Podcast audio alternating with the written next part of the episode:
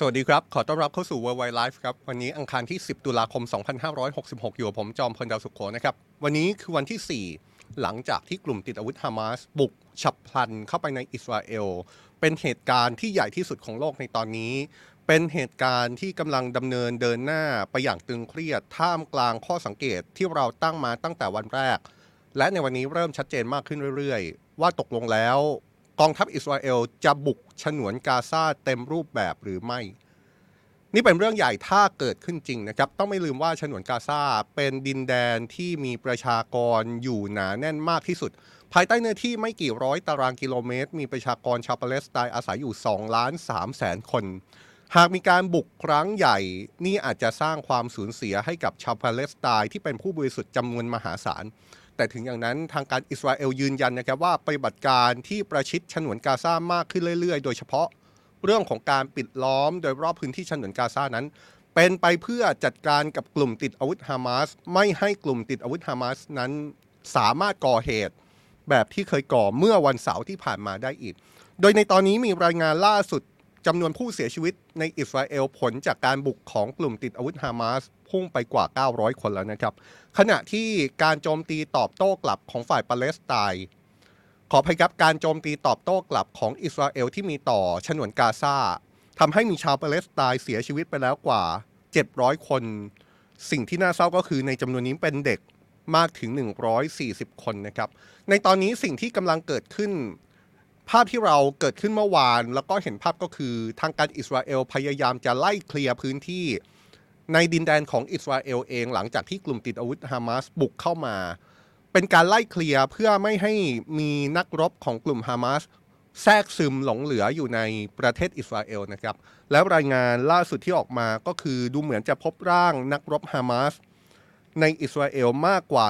1,500 ร่าง นี่คือ พูดถึงตัวเลขล่าสุดที่เป็นตัวเลขความสูญเสียที่เกิดขึ้นนะครับ แต่ว่ายังมีข้อมูลอีกมากมายที่วันนี้เราจะมาอัปเดตสถานการณ์ให้ทราบกันโดยเฉพาะอย่างยิ่ง การจับตาไปถึงข้อสังเกตที่เราบอกนี่แหละครับ ว่าตกลงแล้วอิสราเอลจะบุกเต็มรูปแบบไปในฉนวนกาซาหรือไม่ ความชัดเจนที่ผมบอกว่าวันนี้เริ่มมีความชัดเจนมากขึ้นเรื่อยๆเนี่ยนั่นก็เป็นเพราะว่า ทางการอิสราเอลนั้นได้มีการขยายการเรียกกำลังพลทหารกองหนุนของตัวเอง เป็น 3 0 0แสนนายและรายงานล่าสุดดูเหมือนว่าจะมีการเพิ่มจำนวนทหารกองหนุนมากกว่า 3 0 0แสนนายอีกนะครับ การเรียกทหารกองหนุน 3 0 0แสนนายเป็นสิ่งที่โฆษกกองทัพอิสราเอลระบุว่านี่ไม่เคยเกิดขึ้นมาก่อน ไม่เคยมีการเรียกกำลังพลมากขนาดนี้มาก่อน พร้อมกับยอมรับว่า อิสราเอลกำลังเดินหน้าสู่การปฏิบัติการจู่โจม เมื่อวานนี้เราพูดถึงการที่ เราเริ่มเห็นยุทธปกรณ์ของอิสราเอล เราเริ่มเห็นรถถังของอิสราเอล เคลื่อนไปยังพื้นที่ทางภาคใต้ ซึ่งน่าจะเป็นจุดที่เป็นจุดสำคัญในการบุกฉนวนกาซาหรือไม่ ล่าสุดกองทัพอิสราเอล เปิดเผยว่าได้มีการเคลื่อนทหารไปประชิดฉนวนกาซาแล้ว 35 กองพัน ซึ่งก็เท่ากับว่า ในตอนนี้มีทหารอิสราเอลหลายพันคนที่ไปประชิดพื้นที่ที่ติดกับฉนวนกาซาเป็นที่เรียบร้อยแล้วนะครับ เมื่อวานนี้รัฐมนตรีกลาโหมอิสราเอลส่งสัญญาณชัดเจนอีกเช่นกัน โดยระบุว่าในตอนนี้ทางการอิสราเอลได้ออกคำสั่งในการปิดล้อมฉนวนกาซา มาตรการเริ่มต้นในการปิดล้อมก็คือการตัดน้ำตัดไฟ ตัดอาหารนะครับ การตัดน้ำตัดไฟตัดอาหารจะทำให้พลเมืองชาวปาเลสไตน์ที่อยู่ในฉนวนกาซาอาจจะต้องใช้ชีวิตอย่างลากยากลำบาก มีการคาดการณ์ว่าการตัด ไฟตัดน้ำตัดอาหารที่เกิดขึ้น อาจจะทำให้ในช่วงไม่กี่วันต่อจากนี้ สาธารณูปโภคขั้นพื้นฐาน อาจจะร่อยหรอลงไปเรื่อยๆ ในพื้นที่ของฉนวนกาซานอกจากนี้ยังมีการรายงานถึงการตัดสัญญาณสื่อสารครับพร้อมๆ กับที่ทางการอิสราเอลนั้นได้มีการโจมตียิงจรวดเข้าไปในพื้นที่ของฉนวนกาซาทางการอิสราเอลพยายามอธิบายว่าการยิงจรวดโจมตีเข้าไปในพื้นที่ของฉนวนกาซาเนี่ย เป็นการยิงเข้าไปทำลายพื้นที่ยุทธศาสตร์ ของกลุ่มติดอาวุธฮามาส โดยมีรายงานว่ามีการโจมตีสำนักงานความมั่นคงของฮามาส มีการโจมตีอาคารที่เป็นท,ที่ทำการของฝ่ายฮามาสหลายจุด แล้วก็มีรายงานการโจมตีบริษัทโทรคมนาคม Palestinian Telecommunication ซึ่งก็เท่ากับว่าในตอนนี้การสื่อสารในฉนวนกาซาเป็นไปอย่างยากลำบากและ บางพื้นที่มีความเป็นไปได้ ที่การสื่อสารจากภายในฉนวนกาซาอาจจะถูกตัดขาดนะครับรายงานจากฝั่งอิสราเอลระบุว่าเฉพาะเมื่อคืนที่ผ่านมาฝ่ายอิสราเอลที่กำลังปิดล้อมฉนวนกาซานั้นได้มีการยิงจรวดโจมตีเข้าไปในฉนวนกาซา 200 จุด และถ้าพูดถึงภาพรวมทางการอิสราเอลระบุว่ามีการโจมตีนับตั้งแต่เมื่อวันเสาร์ที่ผ่านมา เป็นการโจมตีตอบโต้กลับเข้าไปยังพื้นที่ฉนวนกาซา มากกว่า 1,000 จุดแล้วนะครับ การโจมตีทางอากาศที่เกิดขึ้น ดูเหมือนว่าจะเป็นจุดที่อาจจะต้องจับสังเกตจริงๆแหละครับ เพราะว่าคำถามที่ตามมาก็คือจุดยุทธศาสตร์ที่ทางการอิสราเอลระบุว่า จะใช้ในการโจมตี เข้าไปในฉนวนกาซาเนี่ยพื้นที่ที่เป็นหน่วยงานของฝ่ายฮามาสเป็นแค่นั้นจริง ๆ หรือไม่ หรือว่าจริง ๆ แล้วการโจมตีของฝ่ายอิสราเอลมีเป้าหมายในการโจมตีพื้นที่อื่น โดยเฉพาะอย่างยิ่งเป็นการโจมตีบ้านเรือนประชาชน เป็นการโจมตีโรงเรียน เป็นการโจมตีโรงพยาบาล หรือว่าเป็นการโจมตีพื้นที่อื่น ๆ ที่ไม่เกี่ยวข้องกับพื้นที่ที่เป็นหน่วยงาน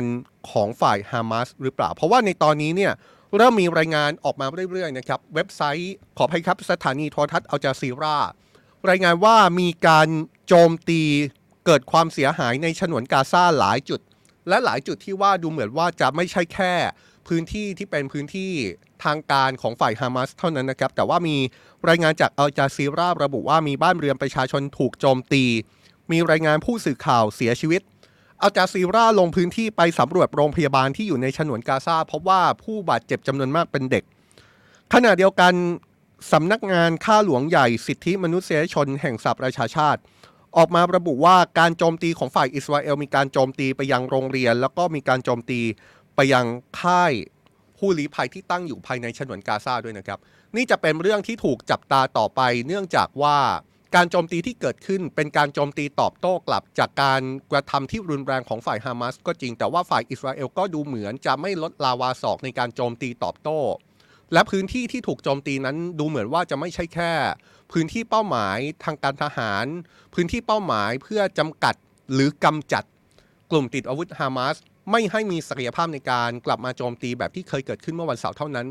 แต่กำลังถูกตั้งคำถามว่าอิสราเอลโจมตีไปยังพื้นที่ของพลเรือนทำให้ผู้บริสุทธิ์เสียชีวิตแล้วก็บาดเจ็บหรือไม่ อย่าลืมนะครับ ยอดผู้เสียชีวิตจากฝั่งปาเลสไตน์ตอนนี้พุ่งไปที่กว่า 700 คนแล้ว แล้วก็เป็นเด็ก 140 คนด้วยกัน โดยเมื่อคืนที่ผ่านมาครับนายกรัฐมนตรีอิสราเอลเบนจามินเนทันยาฮูออกมาระบุว่าการโจมตีทางอากาศต่อฉนวนกาซาที่เกิดขึ้น จนถึงตอนนี้นายกรัฐมนตรีอิสราเอลบอกว่านี่เป็นเพียงแค่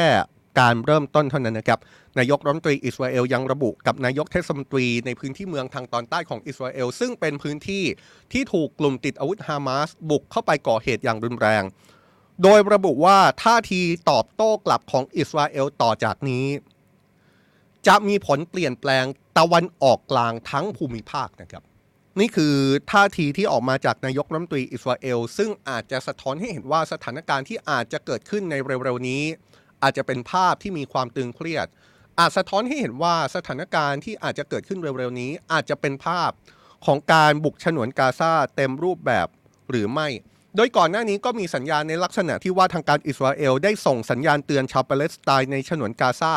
ให้ออกจากพื้นที่ทันทีนะครับ โดยล่าสุดมีรายงานว่าชาวปาเลสไตน์ได้รับข้อความจากเจ้าหน้าที่อิสราเอล ให้ออกจากพื้นที่ทางตอนเหนือ และก็ทางตะวันออกของฉนวนกาซา พร้อมเตือนว่าปฏิบัติการทางการทหารอาจเกิดขึ้นที่นั่นคำถามก็คือคำเตือนให้ชาวปาเลสไตน์ออกจากฉนวนกาซายังเป็นคำเตือนที่มีผลอยู่หรือไม่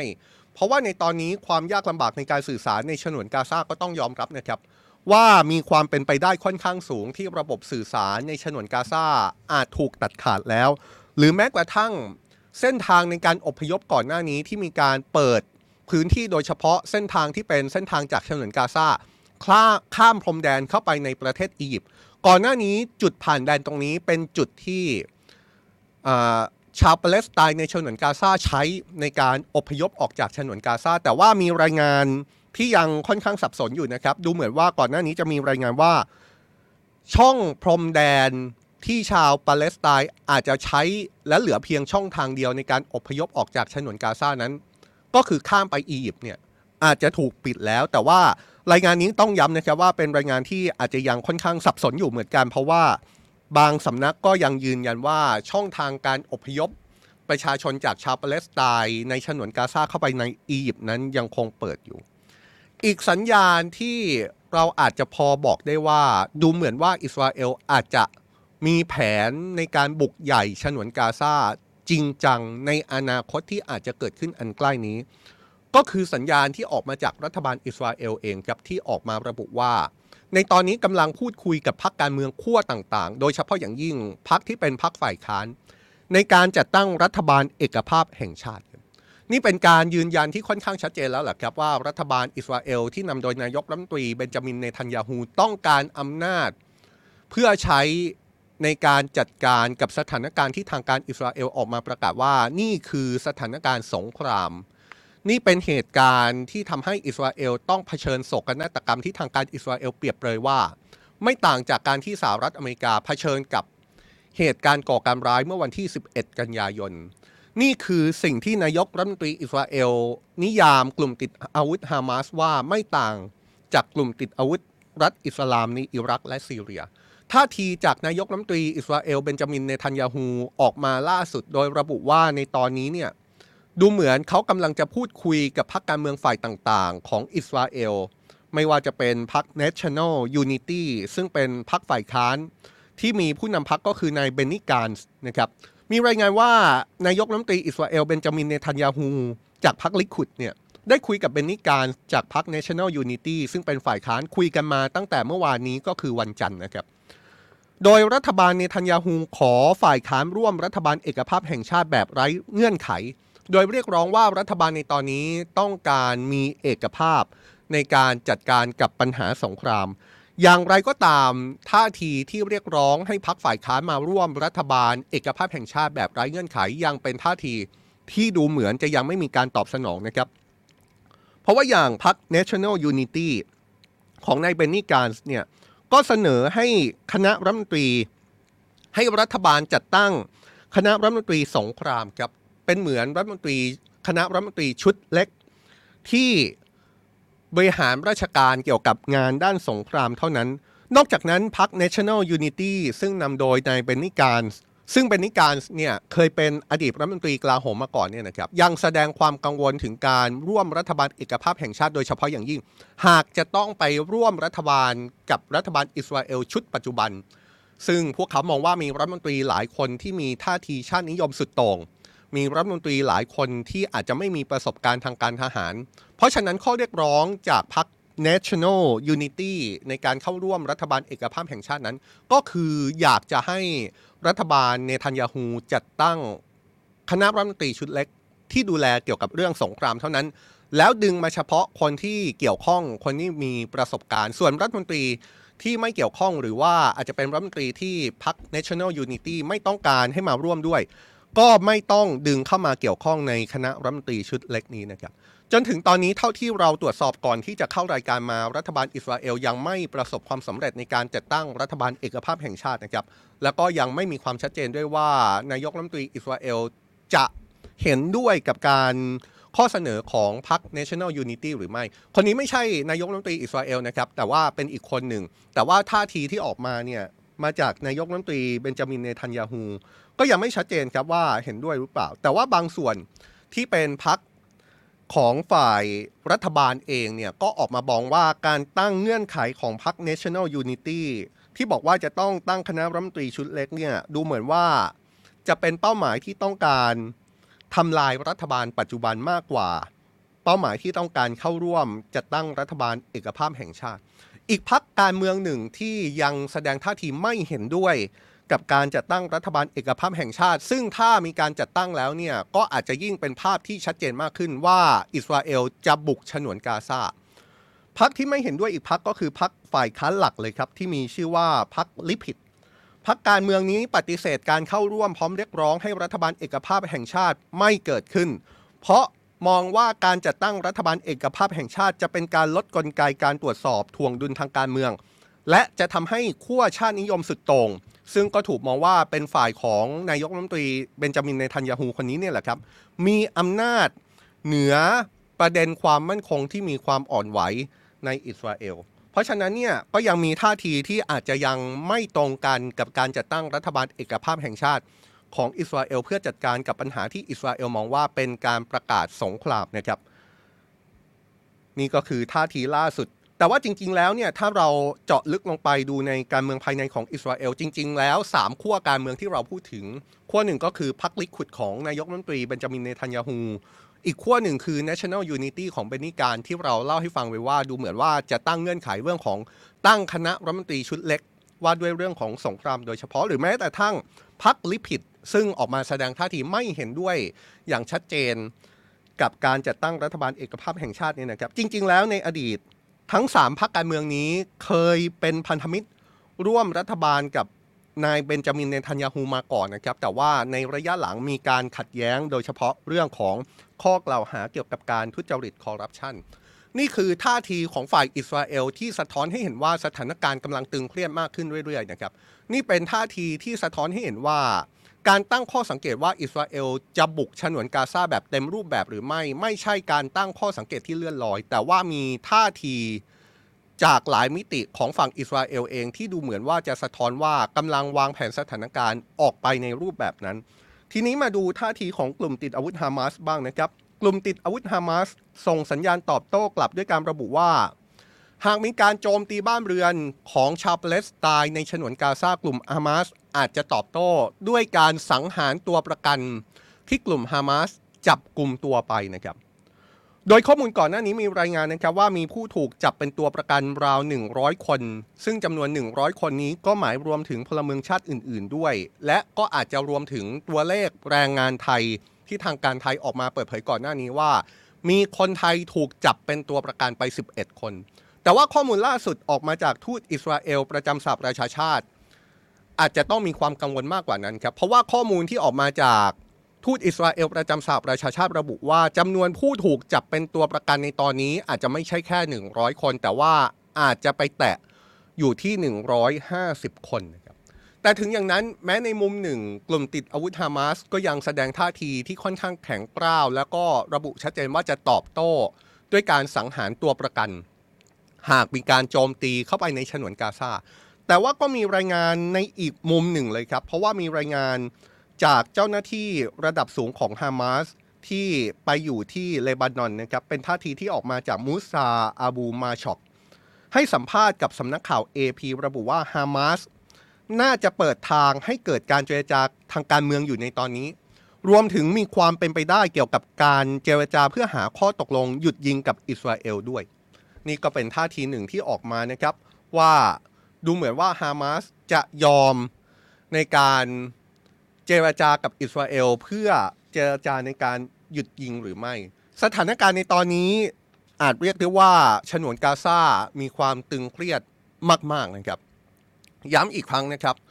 มีการนับจำนวนการโจมตีทางอากาศเข้าไปในฉนวนกาซาของฝั่งอิสราเอล มีการโจมตีไปมากกว่า 1,000 ครั้งแล้วนะครับ จำนวนผู้เสียชีวิตในฉนวนกาซามากกว่า 700 คน นี่เป็นการโจมตีเพื่อตอบโต้กลุ่มติดอาวุธฮามาสที่ก่อเหตุรุนแรงในอิสราเอลจนทำให้มีผู้เสียชีวิตในอิสราเอล ทางการอิสราเอลระบุว่ามากกว่า 900 คนแล้วนะครับ แล้วก็ที่สำคัญที่สุด ตัวเลขนี้ยังไม่รวมตัวเลขของผู้ที่ถูกจับกลุ่มตัวไปเป็นตัวประกันด้วย ซึ่งเรื่องการถูกจับไปเป็นตัวประกันนี่เป็นเรื่องใหญ่ เพราะอย่างที่เรารับทราบกันนะครับ ว่ามีคนไทยถูกจับเป็นตัวประกันด้วย และเรื่องของการจับเป็นตัวประกันเนี่ยก็ทำให้คนมองได้ว่ากลุ่มติดอาวุธฮามาสดูเหมือนจะเตรียมตัวเรื่องนี้เป็นอย่างดี ด้วยการมีเป้าหมายในการจับตัวคนในอิสราเอลเป็นตัวประกันเพื่อเป็นโล่แล้วก็เป็นเงื่อนไขในการต่อรอง หรือแม้กระทั่งจับกลุ่มตัวไปเป็นตัวประกัน เพื่อเป็นเงื่อนไขที่กลุ่มติดอาวุธฮามาสอาจจะมีการเตรียมความพร้อมในการทำสงครามยืดเยื้อหรือไม่ นี่เป็นเรื่องที่เจ้าหน้าที่ระดับสูงของฮามาสที่ลี้ภัยในเลบานอนอาลีบักคาเรตให้สัมภาษณ์กับ AP ครับ ระบุว่าฮามาสอาจเตรียมการสู้รบในครั้งนี้เป็นอย่างดี และก็อาจมีการเตรียมสงครามยืดเยื้อเอาไว้แล้วด้วย เจ้าหน้าที่ระดับสูงฮามาสคนนี้ชี้ว่ากลุ่มฮามาสอาจใช้ตัวประกันที่ถูกจับตัวไปเป็นโล่ และใช้เป็นข้อเรียกร้องแลกกับชาวปาเลสไตน์ที่ถูกจับในเรือนจำอิสราเอล หรือแม้กระทั่งถูกจับในเรือนจำที่อยู่ในสหรัฐอเมริกานะครับ โดยเจ้าหน้าที่ฮามาสคนนี้ยอมรับว่าปฏิบัติการครั้งนี้เป็นความลับสุดยอด ไม่ใช่เจ้าหน้าที่ระดับสูงของฮามาสทุกคนที่จะทราบเรื่อง และถึงทราบก็ไม่สามารถบอกได้ว่าจะเกิดเหตุในลักษณะนี้เกิดขึ้นเมื่อไหร่ หรือแม้แต่ฝ่ายฮามาสเองก็มีการระบุนะครับว่าเมื่อ เกิดเหตุการโจมตีฉับพลันเมื่อวันเสาร์ฝ่ายฮามาสเองก็ยอมรับว่ามีความรู้สึกช็อก และมองว่าอิสราเอลน่าจะป้องกันเหตุการณ์นี้ได้ดีกว่านี้นะครับ ถ้าเราย้อนกลับไปดูสถานการณ์ล่าสุดโดยเฉพาะอย่างยิ่งเดี๋ยวทีมงานช่วยเอาแผนที่ที่เราจัดทำขึ้นไว้เพื่ออธิบายสถานการณ์ขึ้นมาให้เห็นภาพกันก็แล้วกันนะครับ สถานการณ์ในตอนนี้เกิดขึ้นในพื้นที่ที่เป็นฉนวนกาซาครับเรามาสรุปเหตุการณ์ให้ฟังอีกครั้งนะครับ ฉนวนกาซาคือพื้นที่ตรงฝั่ง ตะวันตกของอิสราเอลที่ติดกับทะเลเมดิเตอร์เรเนียนตรงนั้นแหละครับ ตรงนี้คือฉนวนกาซาเห็นใช่ไหมครับ ก็จะเป็นพื้นที่ที่มีชาวปาเลสไตน์อาศัยอยู่2ล้าน3แสนคน แล้วก็เป็นจุดที่มีความเสี่ยงที่ทำให้ถูกจับสังเกตว่าอิสราเอลกำลังจะบุกฉนวนกาซาเต็มรูปแบบหรือไม่ ก่อนหน้านี้ตามที่เรารายงานไปก็คือมีการสั่งให้ประชาชนชาวปาเลสไตน์ที่อยู่ในฉนวนกาซาโดยเฉพาะอย่างยิ่ง ในพื้นที่ทางภาคเหนือของฉนวนกาซาแล้วก็พื้นที่ทางภาคตะวันออกของฉนวนกาซาอพยพออกจากพื้นที่ เพราะว่าอาจจะมีปฏิบัติการทางการทหารเกิดขึ้นในบริเวณนั้น เราเล่าให้ฟังถึงแนวการอพยพที่เป็นช่องทางข้ามแดนที่อาจจะเป็นช่องทางเดียวในตอนนี้ในการอพยพชาวปาเลสไตน์ออกจากฉนวนกาซาก็คือ การอพยพข้ามเข้าไปในประเทศอียิปต์ ซึ่งตั้งอยู่ทางตอนใต้ของฉนวนกาซาตรงนี้ยังไม่มีความชัดเจนนะครับว่า ช่องพรมแดนระหว่างฉนวนกาซากับอียิปต์ที่อยู่ตรงนี้เนี่ยปิดแล้วหรืออยังเพราะว่าก่อนหน้านี้มีรายงานว่ามีการปิดช่องพรมแดนนี้แล้ว ซึ่งถ้าสมมุติว่ามีการปิดช่องผ่านแดนระหว่างฉนวนกาซากับอียิปต์ตรงนี้แล้วจริง นั่นก็เท่ากับว่าการอพยพออกจากพื้นที่ฉนวนกาซาเป็นไปได้ยากขึ้นทุกทีนะครับ นี่คือแผนที่ล่าสุด แต่ว่าอยากให้ทีมงานซูมขยายกลับมาในภาพระยะเดิมนะครับ เพื่อให้เราเห็นภาพได้มากขึ้นว่าพื้นที่ของอิสราเอลตอนนี้ นอกจากฉนวนกาซาแล้วยังมีเวสต์แบงค์ซึ่งมีรายงานการโจมตี แล้วก็มีรายงานผู้เสียชีวิตเล็กน้อย ถ้าอยู่ครึ่งบนข้างบนไปเนี่ยอิสราเอลจะติดกับประเทศเลบานอน แล้วก็ซีเรียนะครับ ในตอนนี้ก็มีรายงานความรุนแรงเกิดขึ้น ในพื้นที่บริเวณทางตอนเหนือของอิสราเอล ที่ติดกับเลบานอน แล้วก็ซีเรียเหมือนกัน แล้วก็เป็นความเคลื่อนไหวที่อาจจะมีแนวโน้ม ที่ทำให้สถานการณ์อาจลุกลาม เป็นความรุนแรงที่ไม่ใช่แค่ฉนวนกาซาเท่านั้นนี่แหละครับเราก็จะเห็นนะครับว่าอิสราเอลทางตอนเหนือนั้น ติดกับเลบานอนแล้วก็ซีเรีย พื้นที่ตรงนั้นเนี่ยครับคือพื้นที่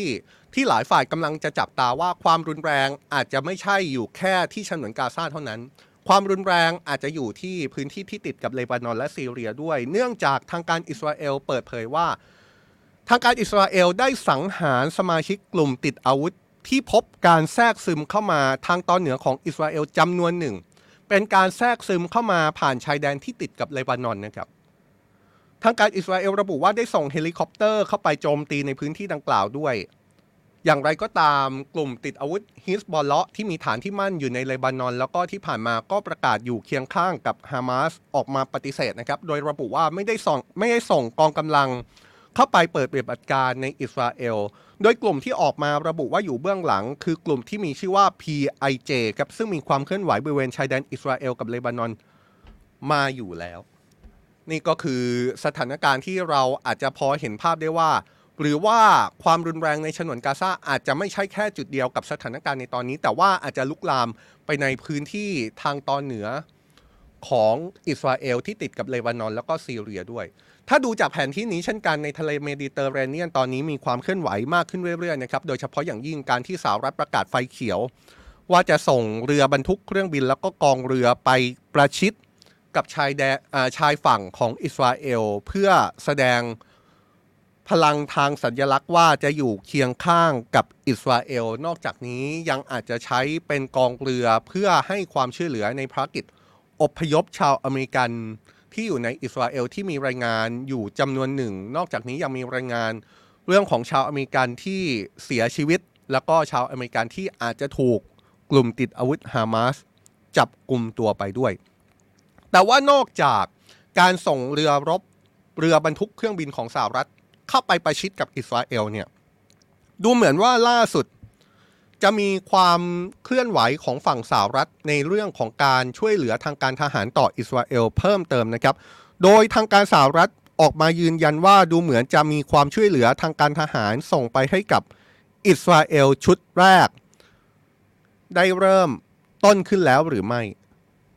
โดยเฉพาะอย่างยิ่งความช่วยเหลือทางการทหารที่อาจจะเป็นเรื่องของการ จัดส่งอาวุธแบบเร่งด่วน ไปให้กับอิสราเอลตามคำขอของอิสราเอล โดยอาจจะเป็นการจัดส่งอาวุธที่อยู่ในคลังอาวุธของรัฐบาลสหรัฐไปให้กับอิสราเอลใช้ในการจัดการกับกลุ่มติดอาวุธฮามาสนะครับอย่างไรก็ตามจนถึงตอนนี้ดูเหมือนว่าจะยังไม่มีสัญญาณว่า เหตุการณ์จะลุกลามบานปลาย ถึงขั้นที่จะต้องมีทหารอเมริกันเข้าไปในอิสราเอล เพื่อช่วยอิสราเอลขนาดนั้นนะครับ แต่ว่าดูเหมือนว่าจะเริ่มมีสัญญาณออกมาบางส่วนแล้ว ว่าสหรัฐอาจจะไฟเขียวในการส่งอาวุธยุทโธปกรณ์เข้าไปช่วยอิสราเอลในลักษณะนั้นมากกว่า ก่อนหน้านี้เมื่อคืนที่ผ่านมามีแถลงการร่วมจากชาติวันตกนะครับ เป็นแถลงการร่วมของประธานาธิบดีโจไบเดนของสหรัฐ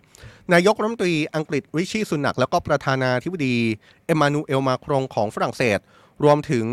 นายกรัฐมนตรีเยอรมนีโอลาฟโชแล้วก็มีแถลงการจากนายกรัฐมนตรีอิตาลี เป็นแถลงการร่วมครับ ประธานาธิบดีสหรัฐ นายกรัฐมนตรีอังกฤษ ประธานาธิบดีฝรั่งเศส นายกรัฐมนตรีเยอรมัน และนายกรัฐมนตรีอิตาลี บอกว่าสนับสนุนอิสราเอล และขอประนามฮามาสกับการกระทำที่ถูกมองได้ว่าเป็นการก่อการร้าย โดยระบุว่าทั้ง 5 ชาติที่ออกมาแถลงการนี้ อยากจะยืนยันให้ชัดเจนว่า การกระทำที่เป็นการก่อการร้าย ของกลุ่มติดอาวุธฮามาสนั้นไม่เป็นไปตามกฎหมาย และจะต้องถูกประนามนะครับ นี่คือท่าทีที่ออกมาล่าสุดของฝั่งชาติวันตก ถึงสตาถึงสิ่งที่เกิดขึ้น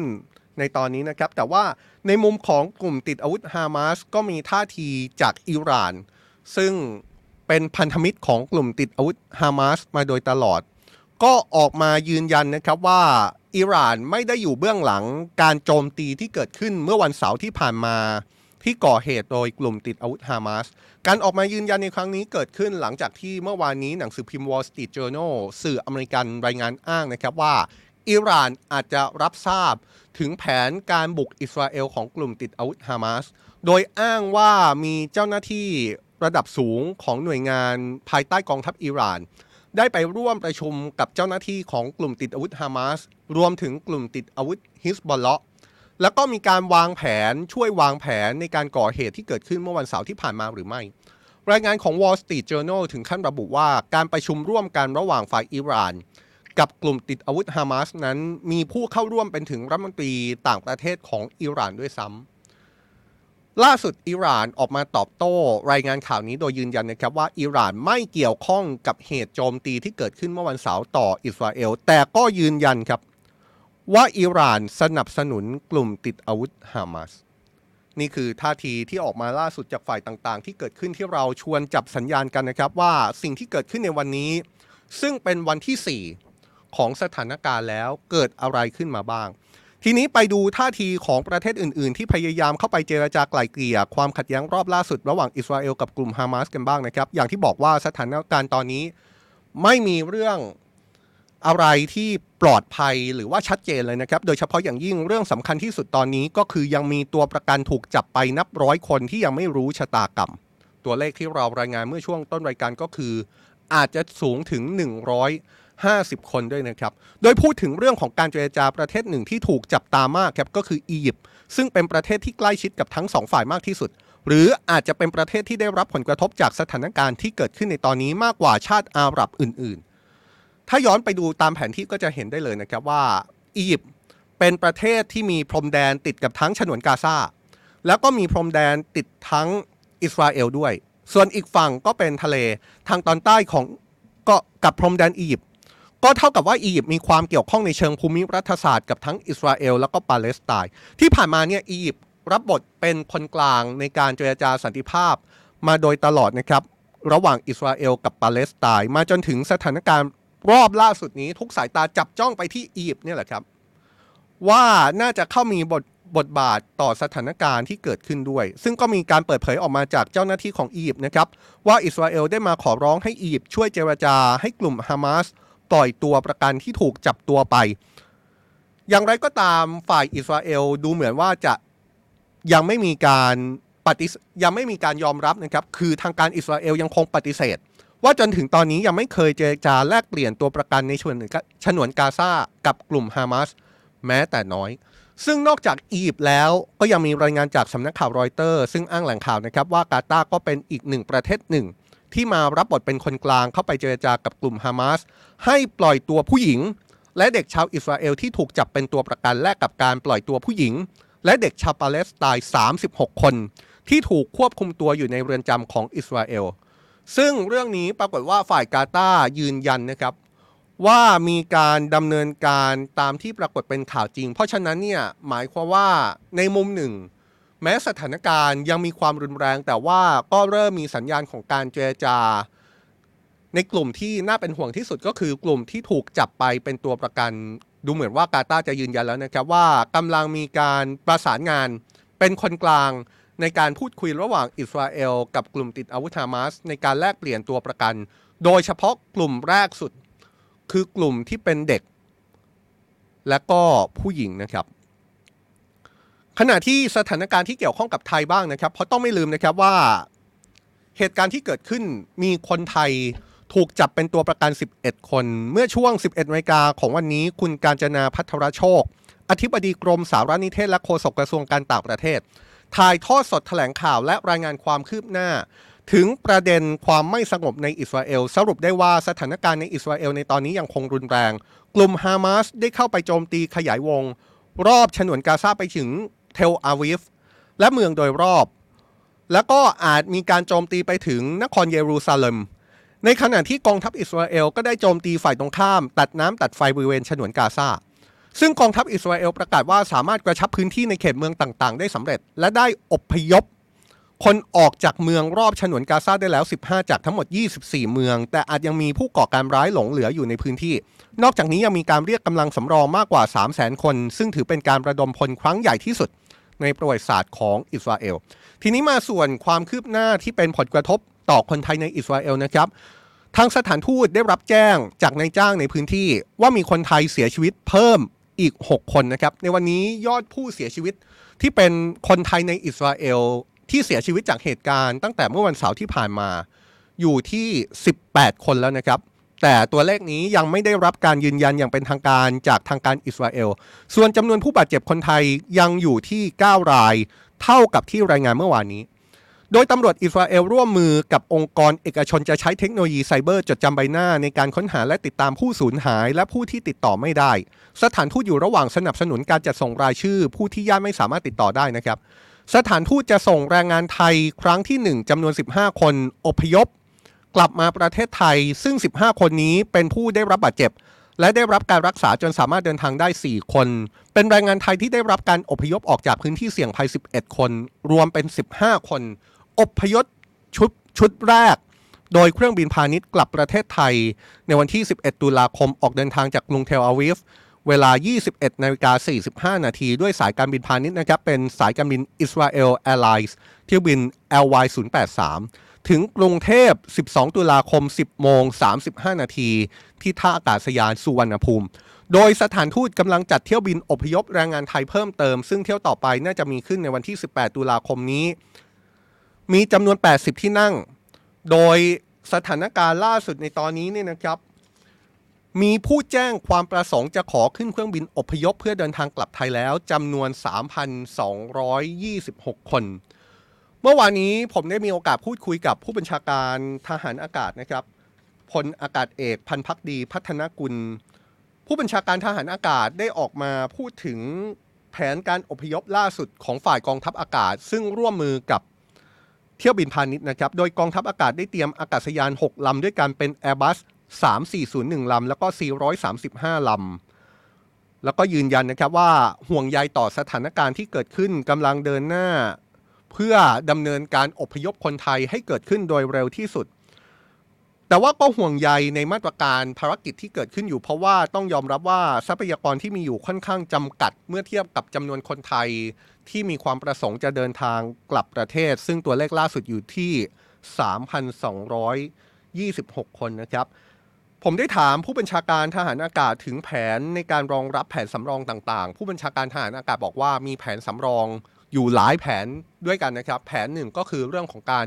ส่งเครื่องบินไปจอดที่สนามบินที่อิสราเอลโดยตรง แต่ว่ายังมีแผนอื่นๆ เช่นการส่งเครื่องบินไปลงจอดที่ประเทศข้างเคียง แล้วก็อพยพประชาชน ข้ามพรมแดนด้วยทางรถยนต์ เพื่อไปขึ้นเครื่องบินต่อที่ประเทศข้างเคียงของประเทศอิสราเอล ความท้าทายของภารกิจส่งเครื่องบิน โดยเฉพาะอย่างยิ่งเครื่องบินทางการทหาร ไปอพยพคนไทยที่อยู่ในอิสราเอลยังเป็นเรื่องของการประสานติดต่อขอใช้น่านฟ้า จากประเทศต่างๆ จากต้นทางคือประเทศไทยไปถึงปลายทางคืออิสราเอลนะครับเบื้องต้นมีการคาดการณ์ว่าจะต้องมีการประสานขอใช้น่านฟ้า ผ่านไปถึง7ถึง8ประเทศด้วยกัน ซึ่งเรื่องนี้กระทรวงการต่างประเทศกำลังดำเนินการอยู่ คาดว่าจะใช้เวลาไม่เกิน 1 สัปดาห์ เพราะว่า 1 สัปดาห์จะเป็นช่วงเวลาในการประสานงานตามปกตินะครับ ขณะเดียวกันก็ต้องดูท่าทีจากทางการอิสราเอลเองด้วยว่าจะเปิดให้เครื่องบินทหารของชาติต่างๆ เข้าไปช่วยเหลือในภารกิจอพยพคนของประเทศนั้นๆ รวมถึงภารกิจอพยพคนไทยเมื่อไหร่ ระหว่างนี้สามารถทำได้ด้วยการอพยพผ่านเที่ยวบินพาณิชย์นะครับ ซึ่งก็อย่างที่รายงานไปว่าสถานเอกอัครราชทูตไทย ที่อิสราเอลกำลังประสานไปยังสายการบินต่างๆ แล้วก็มีการพูดถึงเที่ยวบินอพยพ ที่จะเกิดขึ้นในวันที่ 11 ตุลาคมเป็นเที่ยวบินแรก แล้วก็มีการคาดการณ์ถึงเที่ยวบินอพยพเที่ยวต่อไป เป็นเที่ยวที่ 2 ในวันที่ 18 ตุลาคมนะครับ ในตอนหนึ่งของการถแถลงในวันนี้มีการพูดถึงเรื่องที่น่าเป็นห่วงมากที่สุดครับ ก็คือเรื่องของแรงงานไทยที่ถูกจับกลุ่มตัวไปเป็นตัวประกันถแถลงข่าวในวันนี้มีการสัมภาษณ์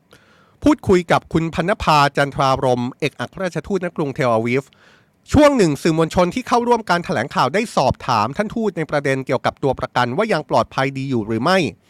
หากอิสราเอลตัดสินใจโจมตีหรือว่าบุกฉนวนกาซาท่านทูตตอบว่าไม่ทราบและไม่มีข้อมูลในส่วนนี้ครับแต่ก็ขอวิงวอนสิ่งศักดิ์สิทธิ์ให้คุ้มครองคนไทยและคนชาติอื่น ๆ ที่ถูกจับไปเป็นตัวประกันด้วย และยังให้คำมั่นว่าทางอิสราเอลได้ให้ความมั่นใจ ว่าจะพยายามช่วยเหลือทุกคนอย่างเต็มที่ ช่วงนี้มีเสียงด้วยนะครับ เดี๋ยวลองไปฟังเสียงของท่านทูตอิสราเอลที่พูดถึงช่วงนี้ดูครับขออนุญาตเรียนตรงๆนะคะว่าไม่ไม่ไม่ทราบจริง ๆนะคะ ในส่วนนี้ไม่มีข้อมูลจริง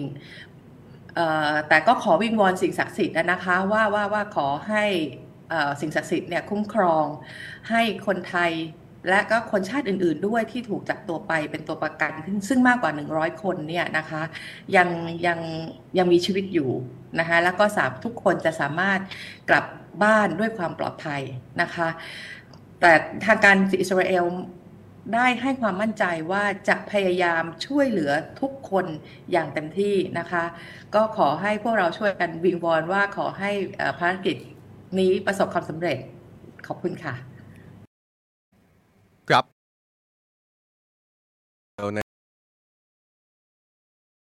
ถึงแผนการดำเนินการต่อร่างผู้เสียชีวิตด้วยนะครับ ซึ่งท่านทูตบอกว่าทางการอิสราเอลให้ความสำคัญกับการดำเนินการดูแลความปลอดภัยของสถานกรณ์ก่อน และตามปกติกระบวนการพิสูจน์อัตลักษณ์ผู้เสียชีวิตจะใช้เวลามาก แต่จะเป็นประโยชน์ต่อการที่ทางการอิสราเอลจะให้ความช่วยเหลือเยียวยาด้วยดีต่อไป นี่คือแถลงการเมื่อช่วง 11นาฬิกาที่ผ่านมานะครับ ล่าสุดแถลงการรอบล่าสุด 15นาฬิกา30 นาทีมีความคืบหน้า ในเรื่องของตัวเลขมีเรื่องของรายละเอียดเพิ่มเติมที่อยากจะอัปเดตให้ทราบกันนะครับจำนวนผู้เสียชีวิตจำนวนผู้บาดเจ็บจำนวนผู้ถูกจับเป็นตัวประกันจากการแถลงข่าวล่าสุด เมื่อเวลา 15นาฬิกา30 นาทีที่ผ่านมา ยังคงเดิมนะครับ จำนวนผู้เสียชีวิตที่ทางการไทย สามารถยืนยันได้ก็คือ 18 คนจำนวนผู้บาดเจ็บ 9 คนจำนวนคนไทยผู้ถูกจับเป็นตัวประกัน 11 คน แต่ว่าจำนวนผู้ที่ต้องการจะเดินทางกลับไทยล่าสุดเพิ่มขึ้นเป็น 3,862 คนนะครับ ผู้ที่ไม่ประสงค์กลับมีการยืนยันมา 50 คน โดยเมื่อช่วงบ่ายยังมีข้อสรุปที่ชัดเจนมากขึ้นจากการประชุมของศูนย์ประสานงานสถานการณ์ฉุกเฉิน หรือว่า RRC เป็นการประชุมเรื่องการจัดส่งเครื่องบินของกองทัพอากาศไปรับคนไทยในอิสราเอล โดยคุณจักรพงษ์แสงมณีรัฐมนตรีช่วยว่าการกระทรวงการต่างประเทศเป็นประธาน ซึ่งคุณพรรณนภาจันทรารมย์เอกอัครราชทูตณกรุงเทลอาวิฟร่วมประชุมออนไลน์ด้วย ปรากฏว่าเรื่องนี้สำคัญครับ เพราะว่าที่ประชุมล่าสุดได้ข้อสรุปแล้วครับ ว่าจะมีการจัดส่งเครื่องบินลำแรกเป็น Airbus 340 กำหนดไว้ว่าจะถึงกรุงเทลอาวิฟในวันที่ 15 ตุลาคมนี้ โดยจะรับได้ 140 คน ตอนนี้จะเป็นขั้นตอนของการทำ flight plan จะเป็นขั้นตอนของการขออนุญาตบินข้ามน่านฟ้าประเทศต่างๆ คาดว่าจะดำเนินการลุล่วงได้ภายในกำหนดกำหนดนะครับ เพราะฉะนั้นสิ่งที่จะเกิดขึ้นต่อจากนี้ในเรื่องของภาพของการอพยพคนไทยจากอิสราเอล ซึ่งตอนนี้มีผู้ประสงค์จะเดินทางกลับ 3,862 คน ภาพแรกที่เกิดขึ้นคือ 11 ตุลาคม คนไทยกลุ่มแรก 15 คนจะอพยพผ่านเที่ยวบินพาณิชย์มาถึงประเทศไทยในวันที่ 12 ตุลาคมที่สนามบินสุวรรณภูมินะครับ คนไทยกลุ่มที่ 2 เพิ่งได้ข้อสรุปเมื่อช่วงบ่ายที่ผ่านมาจากการประชุม ศูนย์ประสานงานสถานการณ์ฉุกเฉิน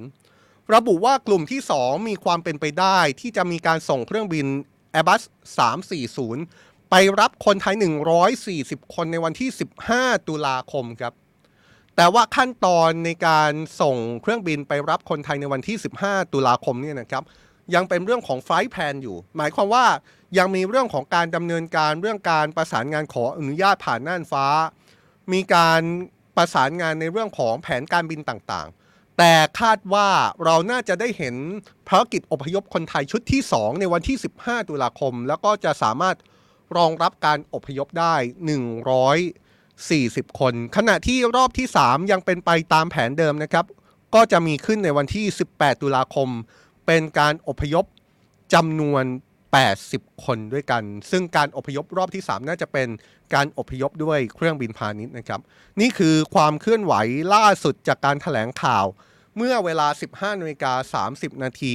โดยแผนการเบื้องต้นเน้นคนไทยที่อยู่ในพื้นที่เสี่ยงก่อนนะครับ จะได้เดินทางก่อน คำนึงถึงความปลอดภัยและก็ความจำเป็นเป็นหลัก ทั้งนี้ข้อจำกัดก็คือการจัดให้กลุ่มคนไทยเดินทางออกมาถึงสนามบินปลอดภัย ซึ่งนี่เป็นเรื่องใหญ่เหมือนกันนะครับ เมื่อวานนี้ผู้บัญชาการทหารอากาศก็พูดถึงความกังวลในมุมของผู้บัญชาการทหารอากาศต่อภารกิจอพยพคนไทยมาจากอิสราเอล เพราะต้องไม่ลืมนะครับว่าสถานการณ์ที่เกิดขึ้นในตอนนี้ก็อาจจะต้องมีการ ให้ความมั่นใจพอสมควรว่าการเดินทางของแรงงานไทยไปยังสนามบินจะปลอดภัย โดยเฉพาะอย่างยิ่งต้องไม่ลืมถ้าพูดถึงสถิติย้อนไปตั้งแต่แรกสุด มีแรงงานไทยมากถึง 5,000 คนจาก 30,000 คน ที่อยู่ในพื้นที่ทางภาคใต้ที่ถูกระบุว่าเป็นพื้นที่ที่อันตรายนะครับ เพราะฉะนั้นการเคลื่อนย้ายแรงงานไทยที่ต้องการอพยพจากพื้นที่อันตราย มายังสนามบินก็อาจจะเป็นเรื่องที่น่าเป็นห่วง ยังไม่รวมเมื่อวานนี้ที่มีรายงานถึงขั้นว่าดูเหมือนกลุ่มติดอาวุธฮามาสจะมีความพยายามในการโจมตีไปถึงกรุงเทลอาวิฟ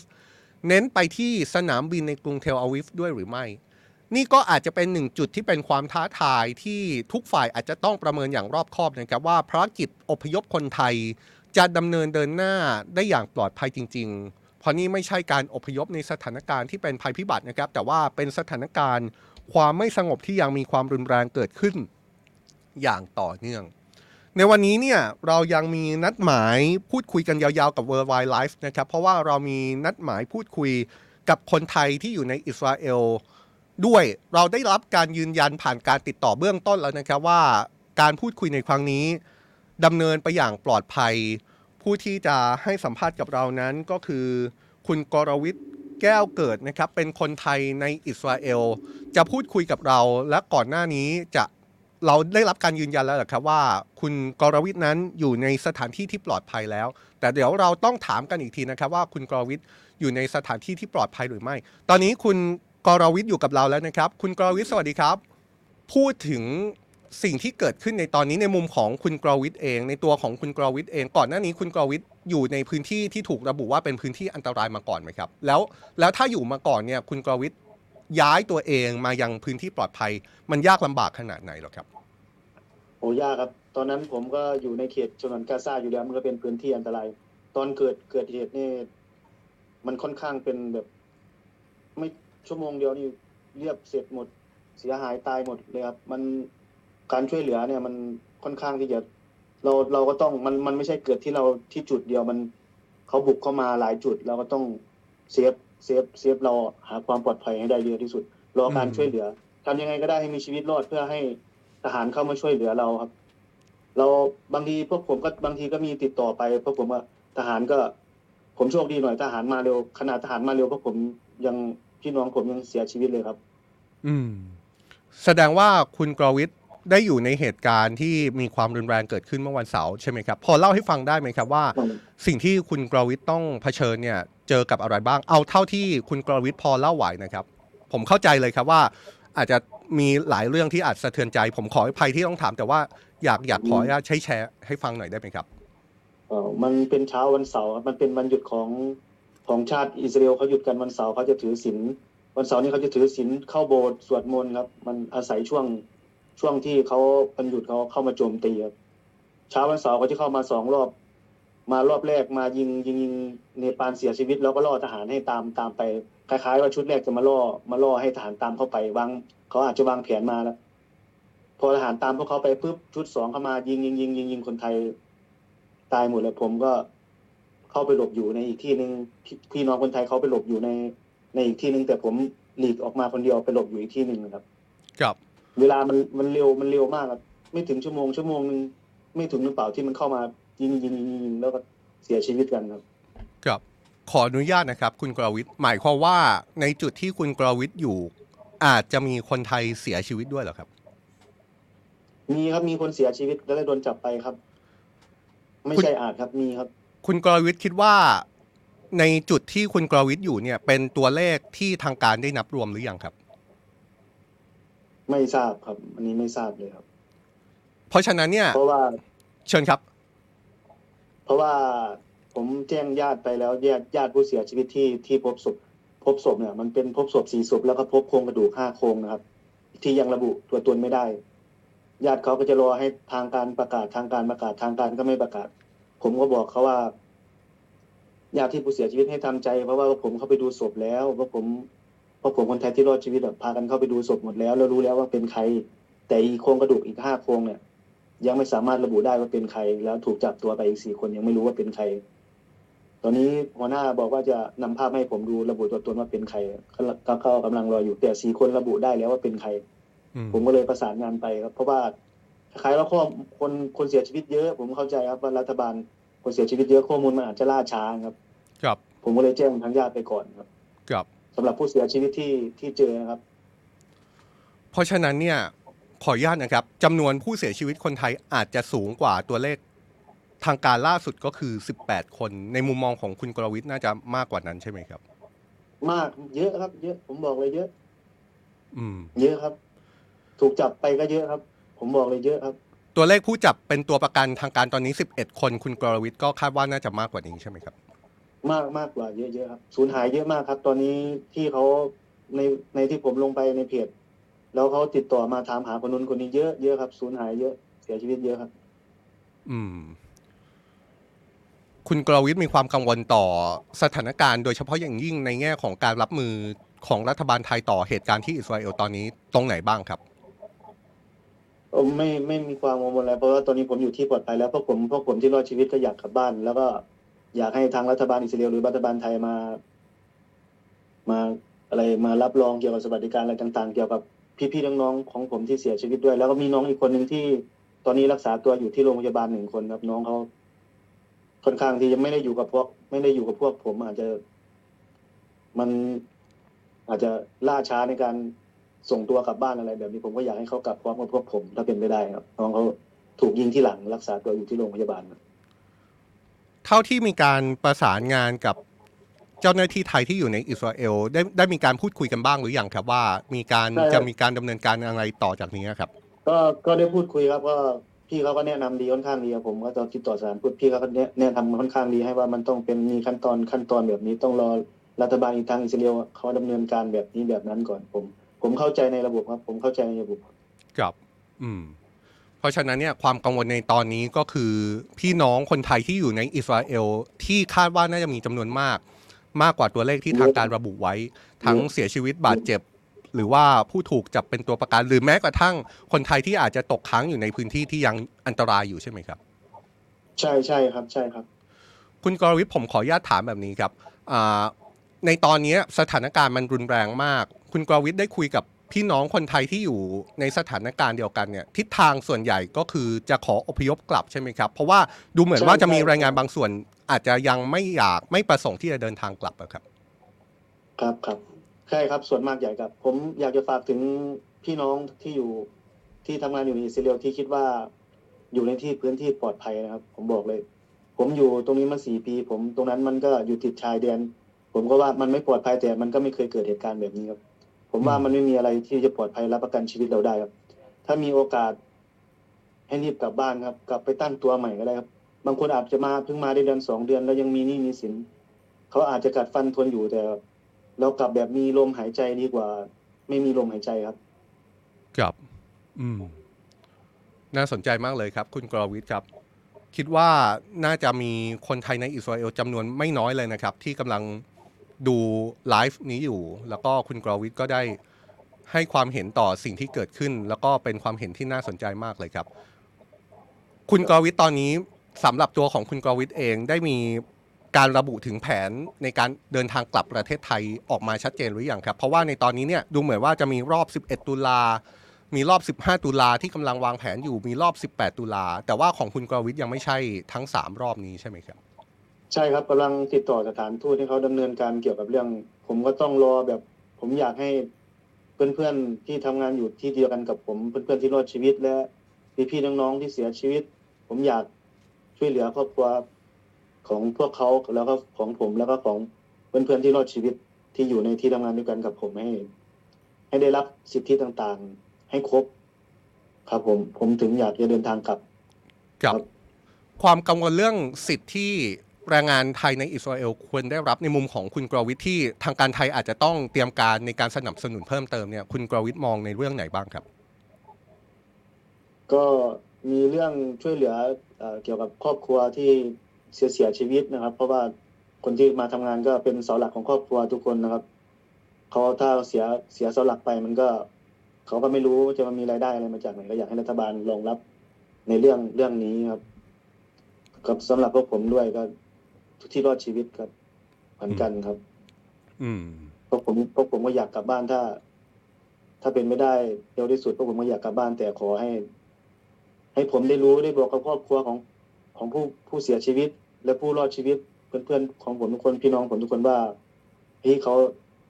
ช่วยเหลือเราแบบนี้นะ สวัสดิการเขาให้เราแบบนี้นะเขาให้เราแบบนี้นะสำหรับครอบครัวผู้เสียชีวิตสำหรับครอบครัวรอดชีวิต เขาจะได้สบายใจผมจะได้แจ้งญาติพี่น้องทุกฝ่ายที่เสียชีวิตแล้วก็ ที่รอดชีวิตแล้วก็น้องที่บาดเจ็บอยู่ที่โรงพยาบาลให้รับทราบแล้วก็กลับครับครับ เพราะฉะนั้นเนี่ย เมื่อสักครู่คุณกรวิทย์บอกว่า คุณกรวิทย์อยู่ที่อิสราเอลมา4ปี ไม่เคยเจอเหตุการณ์ที่รุนแรงขนาดนี้มาก่อน เพราะฉะนั้นในมุมของคุณกรวิทย์คือแนะนำให้กลับถูกต้องไหมครับ แต่ปกติเขาทำสงครามกันน่ะเขาจะประกาศบอกก่อนครับอืมเขาจะประกาศให้สมมติสมมติว่าเขาจะยิงพรุ่งนี้ใช่ไหมเขาก็จะวันนี้นายจ้างก็จะมาบอกว่าพรุ่งนี้เขาจะมีการทำสงครามกันนะ ประมาณสิบโมงสิบเอ็ดโมงก็จะเริ่มยิงกันแล้วให้ระวังตัวนะ มันจะเป็นแบบนี้ทุกปีครับ อืมเราถึงรู้เราถึงเตรียมการ แล้ววันที่เกิดเหตุไม่มีการเตือนไม่มีการบอก ชาติอิสราเอลก็ไม่ได้ตั้งตัวก็ไม่รู้เรื่อง มันอาศัยแบบช่วงวันหยุดเขาครับช่วงที่เขาถือศีลกันเข้ามาเลยครับ ยิงจรวดเข้ามาเข้ามาทำลายรั้วเข้ามาเลยครับ อืมครับ เพราะฉะนั้นสถานการณ์ น่าจะรุนแรงกว่าที่คิด มองไปข้างหน้าคุณกรวิทในฐานะที่อยู่ในอิสราเอลน่าจะพอติดตามสถานการณ์ในอิสราเอลขึ้นมาบ้าง สถานการณ์ที่รัฐบาลอิสราเอลกำลังประกาศอยู่ในตอนนี้ คุณกรวิทมองว่ามันจะเพิ่มความตึงเครียด แล้วก็ทำให้สถานการณ์อาจจะยิ่งเลวร้ายลงไหมครับ ผมตอนนี้ผมดูข่าวทีวีนะในความคิดของผมนะครับเขาประชาชนคนไทยเสียเยอะ ประเทศเขาก็ประเทศเขาก็เสียชีวิตเยอะ เขาถูกลุกลานก่อนครับ ประเทศเขาถูกลุกลานก่อนครับ ตอนนี้เขาเอา ผมดูข่าวตอนนี้เขาเอาทหารไปตามตะตะเข็บชายแดนเป็นแสนนายแล้วครับเขาครับจะไม่รู้ว่าเขาจะเอายังไงครับ อืม โอเคครับ คุณกรวิทย์ครับ ถ้ายังไงผมขออนุญาตรบกวนเวลาประมาณนี้นะครับ แต่ว่าอย่างน้อยที่สุดได้เห็นคุณกรวิทย์ปลอดภัย ก็เป็นเรื่องที่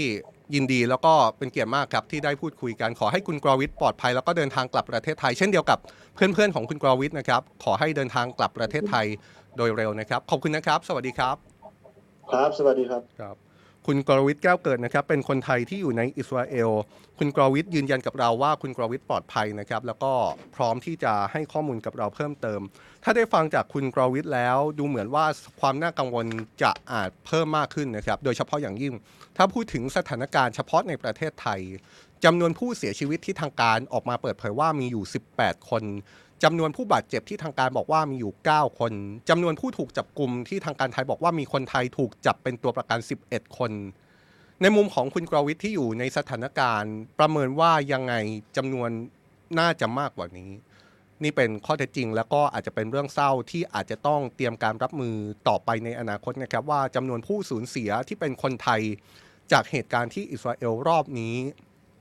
อาจมากกว่าที่เป็นอยู่ค่อนข้างมากนะครับ คุณกรวิทในฐานะที่ไปทำงานที่อิสราเอล 4 ปี ผมได้ถามถึงคุณกรวิทว่ามีความเห็นอย่างไรต่อการส่งกลับคนไทย จะส่งกลับจะกลับไม่กลับ จะอพยพไม่อพยพ คุณกรวิทแนะนำชัดเจนเลยครับว่าขอให้คนไทยอพยพกลับมา เพราะว่าในมุมของคุณกรวิทแล้ว สถานการณ์ที่เกิดขึ้นในตอนนี้แตกต่าง จากสถานการณ์การสู้รบครั้งก่อนหน้า คุณกรวิทย์บอกว่าในช่วง 4 ปีที่ผ่านมาหากอิสราเอลปาเลสไตน์มีการสู้รบกัน จะมีการแจ้งเตือนล่วงหน้า แต่ว่าสิ่งที่เกิดขึ้น ดูเหมือนว่าจะไม่มีการแจ้งเตือนล่วงหน้า แล้วฝ่ายฮามาสใช้โอกาสในช่วงที่เป็นวันหยุดเข้ามาก่อเหตุ แล้วก็เป็นการก่อเหตุที่คุณกรวิทย์ซึ่งอยู่ในเหตุการณ์นั้นบอกว่าเป็นการก่อเหตุที่ค่อนข้างรุนแรง ผมพยายามถามเท่าที่พอที่จะถามได้นะครับ ราะว่าเข้าใจจริงๆนะครับว่าสถานการณ์ที่คุณกรวิทต้องเผชิญนั้น ไม่ใช่สถานการณ์ที่ควรที่จะต้องมาพูดถึงซ้ำและการพูดถึงซ้ำอาจจะเป็นเรื่องที่สร้างความเจ็บปวด เพราะว่าคนที่สูญเสียคนที่อยู่ในพื้นที่ร่วมกับคุณกรวิทนั้น ก็คือเพื่อนพี่น้องคนไทยที่คุณกรวิทรู้จัก แต่ว่าคุณกรวิทก็ให้เกียรติแล้วก็ยินดีที่จะเล่าเรื่องที่เกิดขึ้น ในตอนนั้น ให้เราได้ฟังว่าสิ่งที่เกิดขึ้นจริงเป็นอย่างไร ผมคิดว่าต้องขอขอบคุณคุณกรวิทมากเลยนะครับ ที่ที่ให้เกียรติในการแชร์เรื่องนี้กับเราว่าเกิดอะไรขึ้นมาบ้าง นี่คือคุณกรวิทแก้วเกิดนะครับ คนไทยในอิสราเอลซึ่งอยู่ในพื้นที่ที่ปลอดภัยแล้วกำลังรอในการเดินทางกลับประเทศไทย ซึ่งจนถึงตอนนี้ยังไม่ถึงช่วงที่คุณกรวิทจะได้รับการประสาน ว่าจะเดินทางกลับประเทศไทยเมื่อไหร่ แต่ว่าอย่างน้อยที่สุดที่เป็นข่าวดีที่เราได้ทราบจากคุณกรวิทย์ก็คือคุณกรวิทย์ปลอดภัยแล้ว เพื่อนของคุณกรวิทย์บางส่วนปลอดภัย มีบางคนถูกส่งไปโรงพยาบาล แต่ว่าข่าวเศร้า ก็คือมีเพื่อนของคุณกรวิทย์เช่นกันนะครับที่เสียชีวิตจากเหตุการณ์นี้ แล้วก็อาจจะเป็นผู้เสียชีวิตที่ยังไม่ได้รวมอยู่ในจำนวน 18 คนที่เป็นตัวเลขที่ รัฐบาลไทยระบุออกมาล่าสุดนะครับ เรายังจะพยายามไปพูดคุยกับผู้ที่เกี่ยวข้องในเรื่องนี้ อีกหลายคนนะครับ สถานการณ์ที่เกิดขึ้นต่อจากนี้อาจจะเป็นเรื่องที่น่าเศร้าอาจจะมีบางข้อมูลที่เป็นข้อมูลที่สะเทือนใจนะครับสำนักข่าวทูเดย์เราได้รับเกียรติจากผู้ร่วมรายการอีกท่านหนึ่ง เป็นญาติของผู้เสียชีวิตครับ เราพูดคุยก่อนเข้ารายการ แล้วญาติผู้เสียชีวิตท่านนี้ยินดีที่จะสัมภาษณ์กับเรานะครับ เดี๋ยวเราจะไปพูดคุยกับคุณอรวรรณแก้วเวียงสิมมา คุณอรวรรณเป็นญาติของผู้ที่เสียชีวิตจากเหตุการณ์ เรากำลังต่อสายไปนะครับ ย้ำอีกครั้งนะครับ ว่าเราได้รับเกียรติอย่างมาก จากคุณอรวรรณซึ่งเป็นญาติของผู้เสียชีวิต ในการร่วมพูดคุยกับเราในครั้งนี้ คุณอรวรรณอยู่กับเราแล้วนะครับ คุณอรวรรณสวัสดีครับ ค่ะคุณอรวรรณครับ ก่อนอื่นผมขอแสดงความเสียใจกับความสูญเสียที่เกิดขึ้นกับคุณอรวรรณนะครับ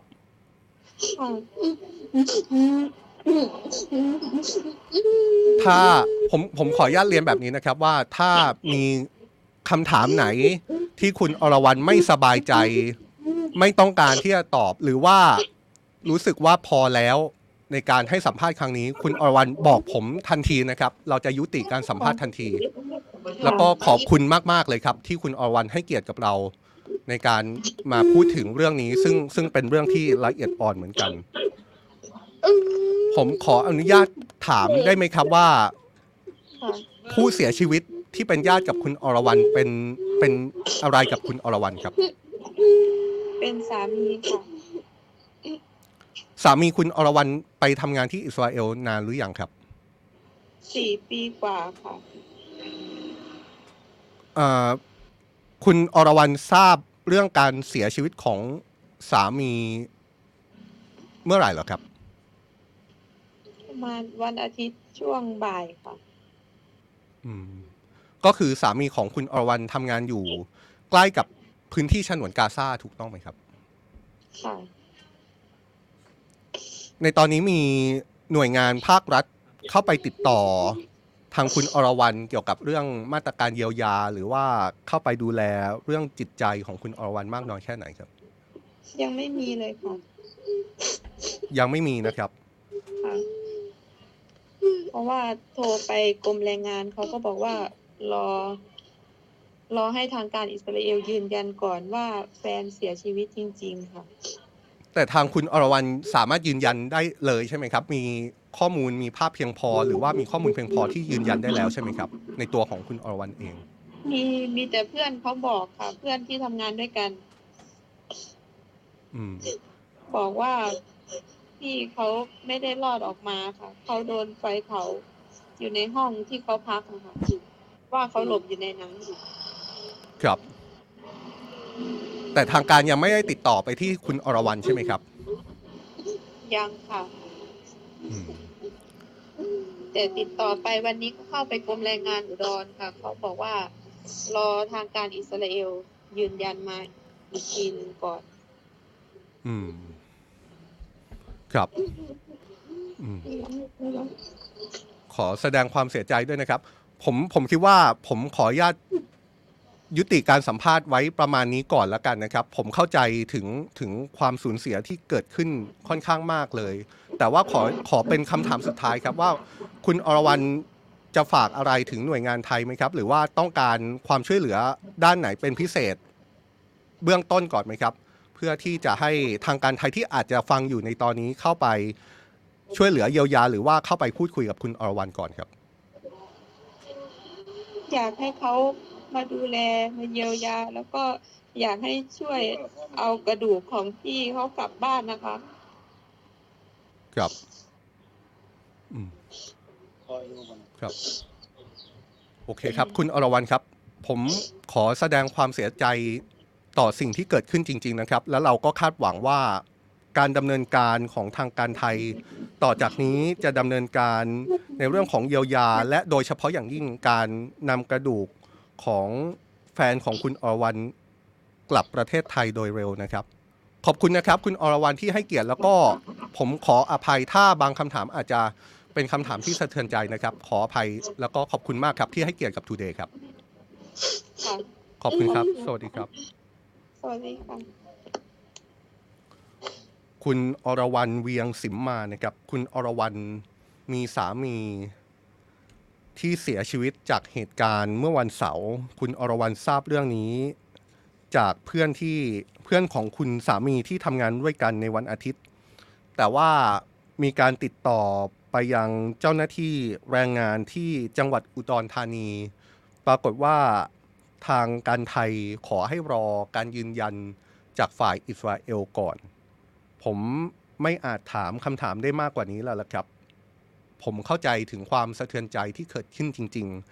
ๆ ว่านี่คือสิ่งที่เกิดขึ้นล่าสุดนะครับ คุณอรวรรณบอกว่าสิ่งที่อาจจะ